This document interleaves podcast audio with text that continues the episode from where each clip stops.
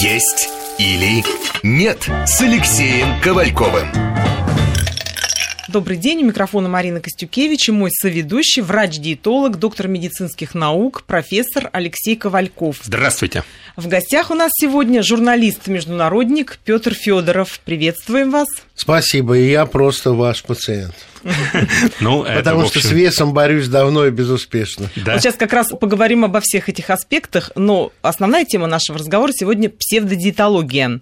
СМИ нам активно навязывают самые разные способы похудения. Интернет-сайты пестрят э, заголовками «Как похудеть за два дня», «Минус 40 килограммов за неделю», «Диета Елены Малышевой», Аллы Пугачевой, Долины, Бородиной и так далее. Фото звезд мелькают вокруг вот этих вот надписей. Поэтому очень многие... Причем, Марина, вот, извини, я вот заметил самое интересное интересно, вот когда обращаешься к той же там Долин или кому-то еще, от которых идут эти диеты, они говорят, вы знаете, мы ничего подобного не писали. Да, звезды вообще не в курсе, Они вообще, что на их когда имени из-за границы э, приходит какая-то диета от какой-то звезды э, за рубежом.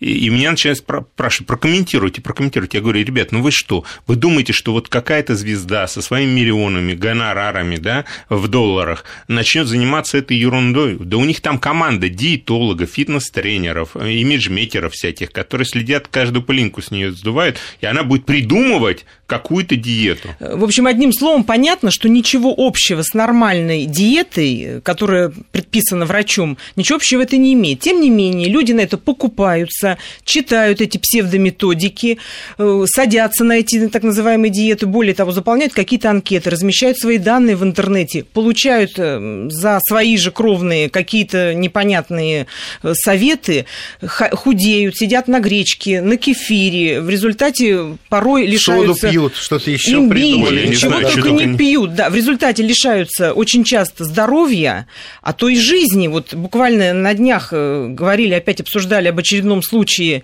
Девочка умерла, подросток, которая очень хотела быть худой, причем до такой степени худела, что уже не видела границ этого похудения. В декабре был случай в Питере, умерла девочка, тоже подросток, вместе с бабушкой поехали в Питер отдохнуть, а вместо этого получили смертельный исход. Вот Нам кажется, что эта тема очень важная и интересная, об этом мало говорят, но такие вопросы, как анорексия, булимия, они наше естество, это вот то, что присутствует в нашей жизни. Если мы заслоняемся как-то, уходим от этого, потому что, наверное, внутренне очень тяжело осознавать и ассоциировать себя. На Руси всегда как-то боялись э, тех людей, боялись, не любили, которые были не такие, как все.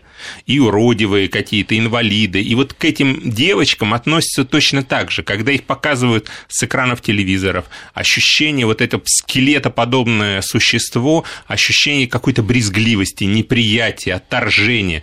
То же самое возникает, когда показывают очень полного человека, хотя внутренне он может быть совершенно самодостаточный.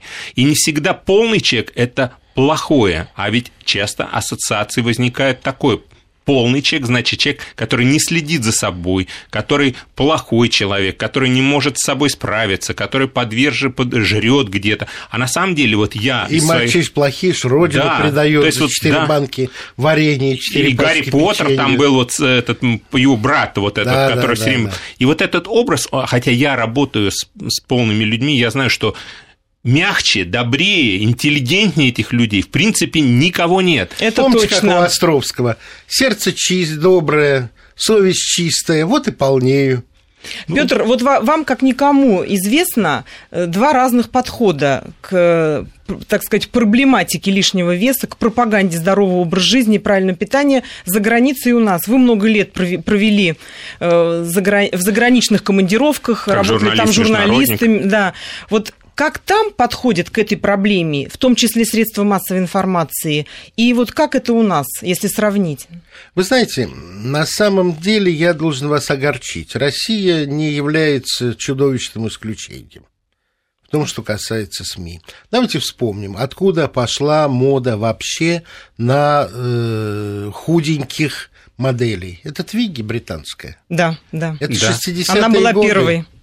И э, такая же паранойя сбросить вес там также сильна была и есть, как у нас. Разница в том, что если мы возьмем Британию, там существует прецедентное право, которое является достаточно серьезным тормозом для всяких э, прохиндеев.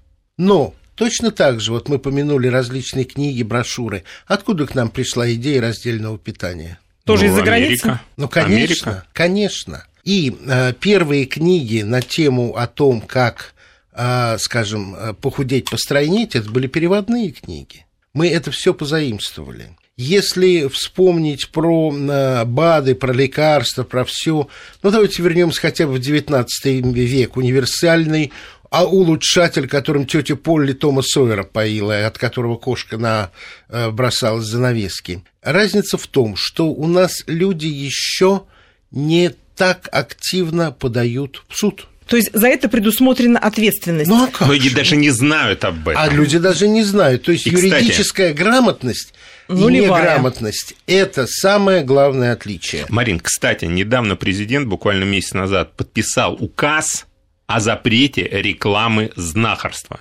То есть знахари, целители, все сейчас не имеют права печатать рекламу ни в каких СМИ, ни в каких журналах. Все это нарушает законодательство. А раньше они активно это делали. Это очень важный для нас момент. Вот давайте как раз на этом сосредоточимся и поговорим об этом после того, как пройдут новости.